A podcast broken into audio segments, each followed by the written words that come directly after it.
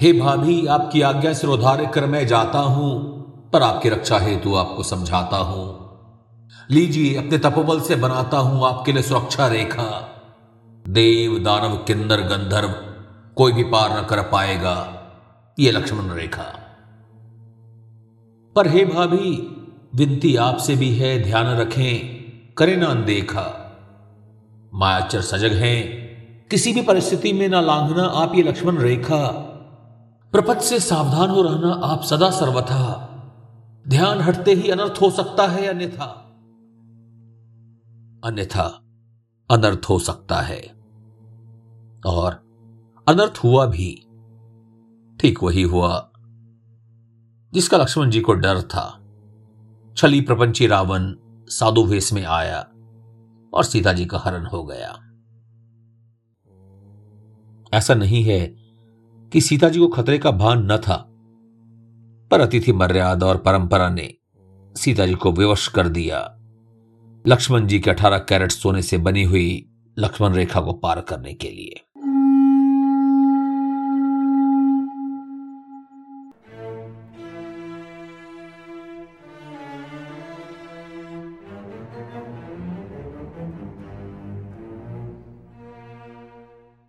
नमस्कार।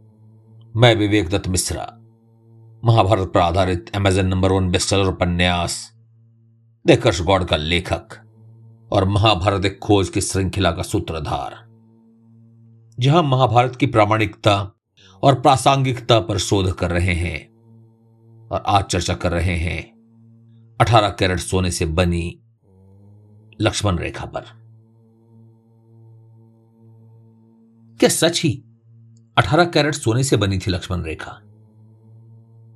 क्या ऐसा? किसी प्रमाणिक संदर्भ में लिखा है। आइए देखते हैं, इस विषय में क्या कहता है। रामायण का प्राचीनतम संदर्भ, वाल्मीकि रामायण। पर पहले, संदर्भ समझते हैं। सीता जी के कहने पर श्री राम स्वर्ण हिरण बने मारीच की ओर जाते हैं। मारीच श्री राम के हाथों आहत होता है। पर मरने से पहले कपटी ने श्री राम की आवाज़ में लक्ष्मण जी को सहायता का आवाहन किया। सीता जी व्यग्र हो जाती हैं और लक्ष्मण को श्री राम की मदद के लिए जाने को कहती हैं। लक्ष्मण जी, जो श्री राम के बल से आश्वस्त हैं, सीता जी को निश्चिंत रहने की सलाह देते हैं। पर सीता जी लक्ष्मण जी को बहुत भला बुरा कहती हैं। वाल्मीकि रामायण में ऐसा वर्णित है। लक्ष्मण, मैं श्री राम से बिछुड़ जाने पर गोदावरी नदी में समा जाऊँगी, अथवा गले में फांसी लगा लूँगी, अथवा दुर्गम शिखर पर चढ़कर वहाँ से कूद जाऊँगी, या तीव्र विस्पान कर लूँगी, अथवा जलती हुई अग्नि में प्रवेश कर जाऊँगी। परंतु श्री रघुनाथ जी के सिवा दूसरे किसी पुरुष का कदापि स्पर्श नहीं करूँगी। लक्ष्मण जी के सामने यह प्रतिज्ञा करके शोकमग्न होकर रोती हुई सीता। अधिक दुख के कारण दोनों हाथों से अपने उदर पर आघात करने लगी और छाती पीटने लगी। विशाल लोचना सीता को आर्थ होकर रोता देख सुमित्रा कुमार लक्ष्मण ने मनी मन उन्हें सांत्वना दी पर सीता उस समय अपने देवर से कुछ नहीं बोली। अब जरा ध्यान दीजिए। तब मन को वश में रखने वाले लक्ष्मण ने दोनों हाथ जोड़कर को झुककर, मिथिलेश कुमारी सीता को प्रणाम किया और बारंबार उनकी ओर देखते हुए रामचंद्र जी के पास चल दिए। सीता के कठोर वचन कहने पर कुपित हुए लक्ष्मण श्री राम से मिलने की विशेष इच्छा रखकर शीघ्र ही वहाँ से चल दिए। लक्ष्मण जी के चले जाने पर रावण को मौका मिल गया। अतः वो सन्यासी वेश धरकर शीघ्र विदेह कुमारी सीता के समीप पहुँच गया। अरे, यह तो लक्ष्मण जी ने कोई सुरक्षा रेखा बनाया ही नहीं। वो तो ऐसे ही चले गए। यहाँ से सीता जी के हरण के प्रसंग पढ़ने तक और उसके बाद भी कहीं भी किसी रेखा या उसको लांघने का वर्णन नहीं दिखता है। इसके विपरीत सीता जी ने सरल भाव से रावण को ब्राह्मण समझकर उनका स्वागत किया। जो इस प्रकार वर्णित है। वो ब्राह्मण वेश में आया था। कमंडलू और गेहूँ वस्त्र धारण किए हुए था। ब्राह्मण वेश में आए अतिथि की उपेक्षा असंभव थी। उसकी वेशभूषा में ब्राह्मणत्व निश्चय करने वाले चिन्ह दिखाई देते थे। अतः उस रूप में आए हुए रावण को देखकर मैथिली ने ब्राह्मण योग्य सत्कार करने के लिए ही उसे निमंत्रण दिया। निमंत्रण दिया। कोई लक्ष्मण रेखा नहीं है यहाँ पर। अब चलते हैं। रामायण के कदाचित सर्वाधिक लोकप्रिय, परंतु काफ़ी वाद के संस्करण, तुलसीदास जी द्वारा रचित श्री रामचरितमानस पर। रामचरितमानस में घटना कुछ इस प्रकार वर्णित है। सीता जी कहती हैं, तुम शीघ्र जाओ। तुम्हारे भाई बड़े संकट में हैं। लक्ष्मण जी ने हंसकर कहा, हे माता, सुनो, जिनकी भ्रकुटी के इशारे मात्र से सारे संसार का लय हो जाता है, वो श्री राम जी क्या कभी स्वप्न में भी संकट में पड़ सकते हैं? इस पर जब सीता जी कुछ मर्म वचन कहने लगी, तब भगवान की प्रेरणा से लक्ष्मण जी का मन भी चंचल हो उठा। वो सीता जी को वन और दिशाओं के देवताओं को सौंप कर वहाँ से चले गए, जहाँ रावण मौका देखकर सन्यासी वेश में सीता जी के समीप आया। वन और दिशाओं के देवताओं को सौंप कर वहाँ से चले गए। यहाँ भी लक्ष्मण जी द्वारा कोई लक्ष्मण रेखा बनाने का कोई वर्णन नहीं है। प्राचीन तमिल भाषा के कंबन रामायण और श्री वेद व्यास के रामायण में भी लक्ष्मण रेखा का कोई वर्णन नहीं है। तो प्रश्न ये उठता है कि लक्ष्मण रेखा का वर्णन आखिर आया कब और कैसे? हम एक बार फिर से रामचरित मानस की ओर चलते हैं। इस बार अरण्य कांड नहीं, वरण, लंका कांड में। जहाँ मंदोदरी रावण को युद्ध न करने की सलाह देते हुए कहती हैं, हे कांत, मन में समझकर कुबद्धि को छोड़ दो। आपका श्री रघुनाथ जी से युद्ध शोभा नहीं देता। उनके अनुज ने एक जरा सी रेखा खींच दी। उसे भी आप लांग न सके। ऐसा तो आपका पुरुषत्व है। हे प्रियतम, आप उन्हें संग्राम में जीत पाएँगे। हरण कांड में लक्ष्मण रेखा नहीं है, पर एक अप्रत्यक्ष संदर्भ अवश्य है। अगर सीधे संदर्भ की बात करें तो आपको पढ़ना पड़ेगा। तेलुगु भाषा में लिखा हुआ रंगनाथ रामायण, अथवा बंगला में लिखा हुआ कृतवासन रामायण। पर ये तीनों रामायण ही हजारवीं सदी के बाद लिखे हुए हैं। इसलिए यह बिना किसी शक के कहा जा सकता है कि लक्ष्मण रेखा का संदर्भ प्राचीन या प्रमाणिक नहीं, वर्ण बाद में जोड़ा हुआ प्रसंग है और जिसमें तुलसीदास जी की हिचक साफ़ नज़र आती है। उन्होंने इसका परोक्ष वर्णन तो किया है, परंतु मुख्य घटना में नहीं। और कई लोग, जिनकी शुद्धता और प्रामाणिकता का मापदंड मुझसे और तुलसीदास जी से भी ऊँचा है, वे किसी भी प्रकार के नवीन या जोड़े हुए प्रसंग का पुरजोर विरोध करते हैं।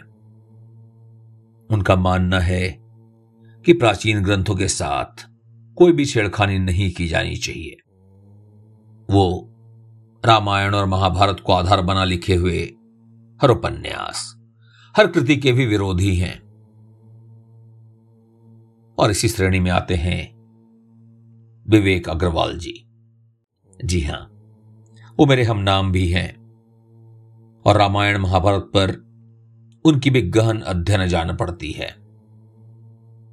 और वो आहत होते हैं रामायण महाभारत जैसे महाकाव्य के आसपास रचे किसी भी काल्पनिक कथानक से।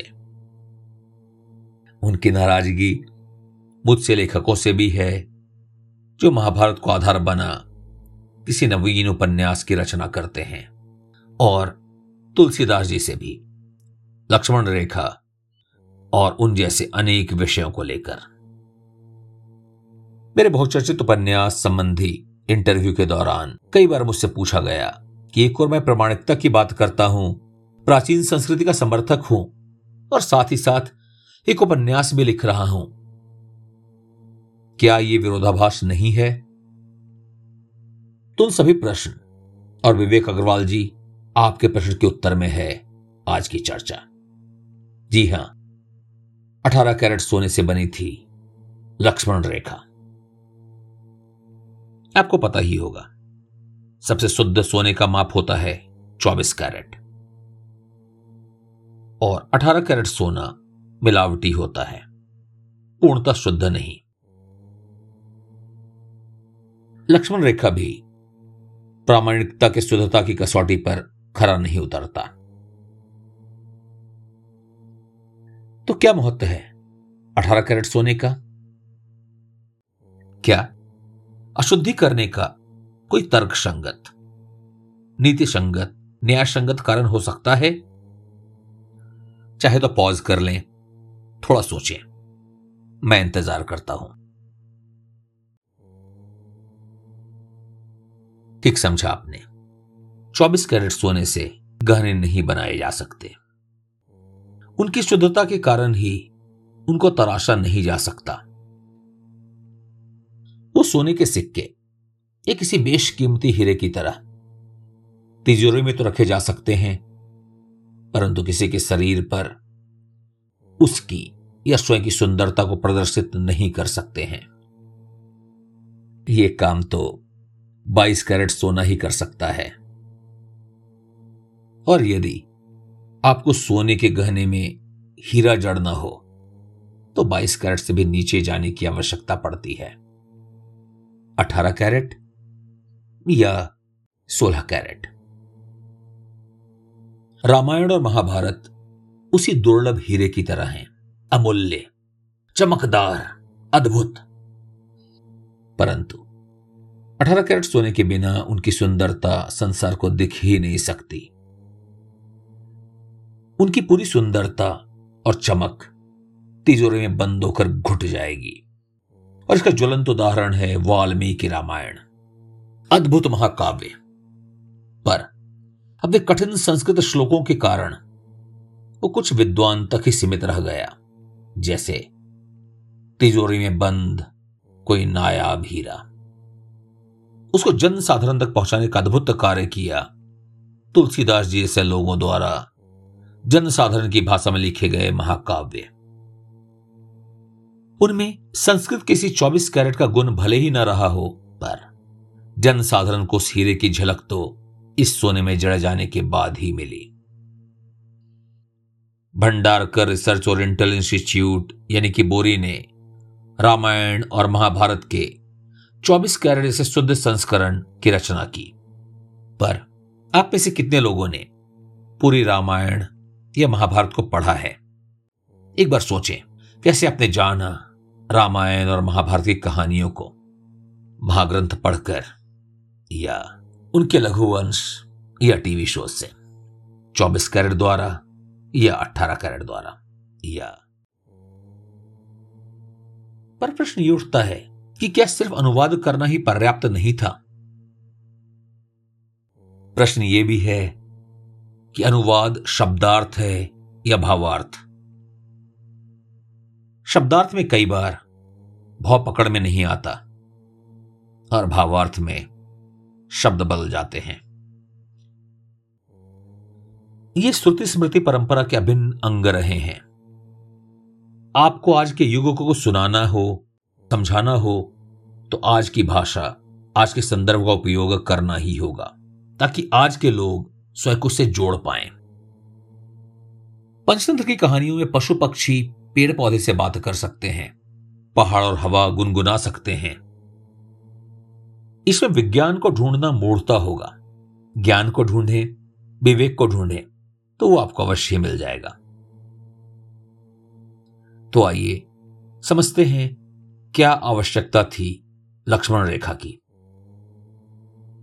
फिर से आपको याद दिलाना चाहूँगा कि वो सारे संस्करण, जिसमें लक्ष्मण रेखा वर्णित है, हजारवीं सदी के बाद की कृतियाँ हैं। अब सोचिए। भारत के सांस्कृतिक और राजनीतिक पृष्ठभूमि पर क्या अंतर आया था हजारवीं सदी के बाद? यही वो समय था जब अफगान और मंगोल की ओर से आक्रांत और लुटेरों के हुजूम ने भारत भूमि पर कदम रखा और इस देवभूमि के वैभव और स्मिता पर हाथ डाला। लूट, अपहरण, बलात्कार और दास्ता अपने चरम सीमा पर पहुँच चुका था। ऐसे में एक नए संहिता की आवश्यकता थी। कुछ ऐसा जो परिवार के साथ होने पर ज़ोर दे सके, सुरक्षा की महत्ता को समझा सके। और इससे बड़ी उदाहरण क्या हो सकता था कि सीता जी, जो स्वयं अवतार थी, श्री राम की भार्या थी, जब उन्होंने लक्ष्मण रेखा को लांघा, उनका भी हरण हुआ। उन्हें भी कष्ट भोगना पड़ा।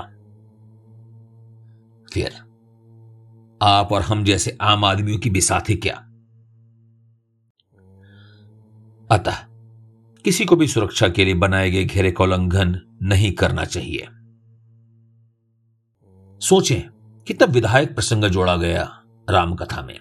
ए वेरी पॉजिटिव एडिशन आज लक्ष्मण रेखा मर्यादा, धैर्य, सुरक्षा के घेरे का पर्याय बन गया है।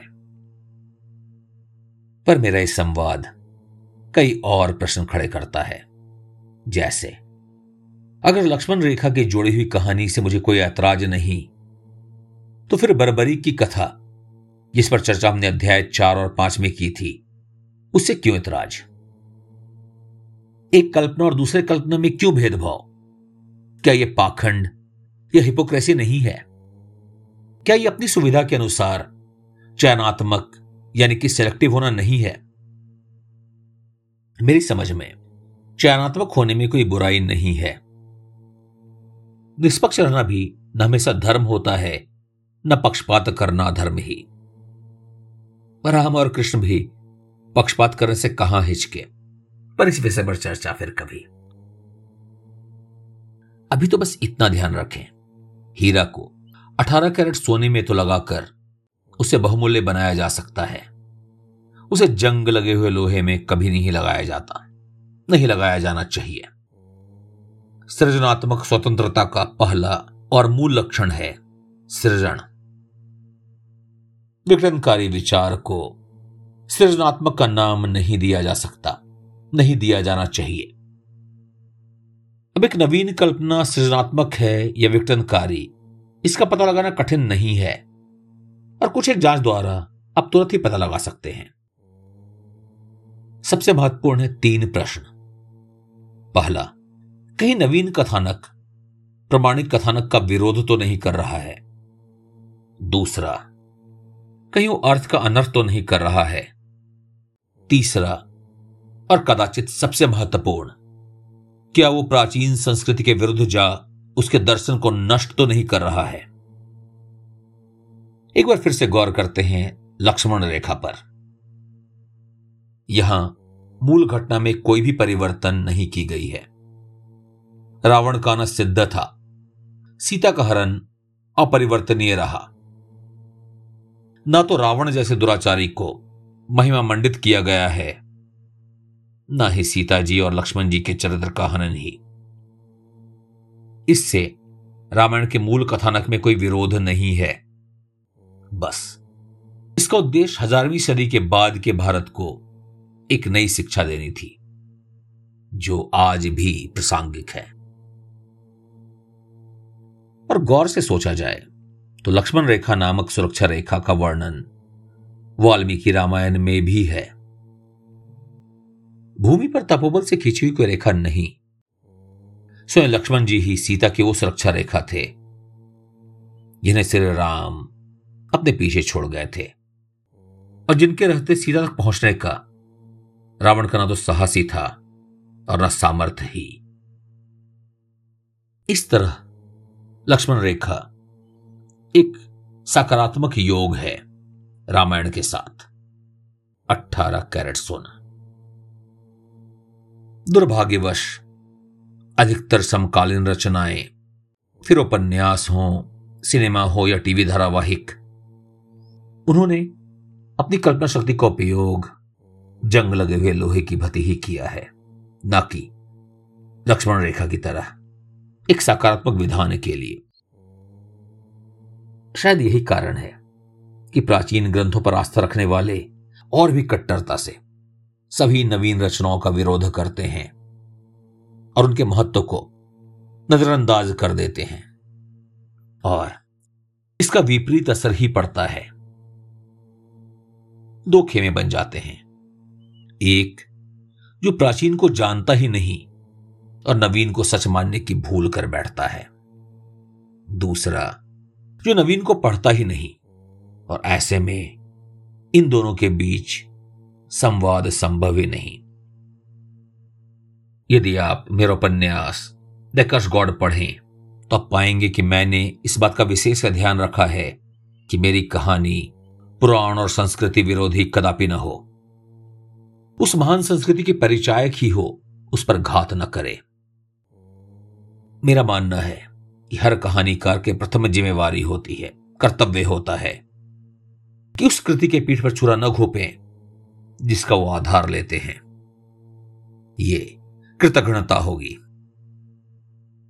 अगले रविवार के अध्याय में हम चर्चा करेंगे भीष्म के पाँच जंग लगे हुए बाणों पर।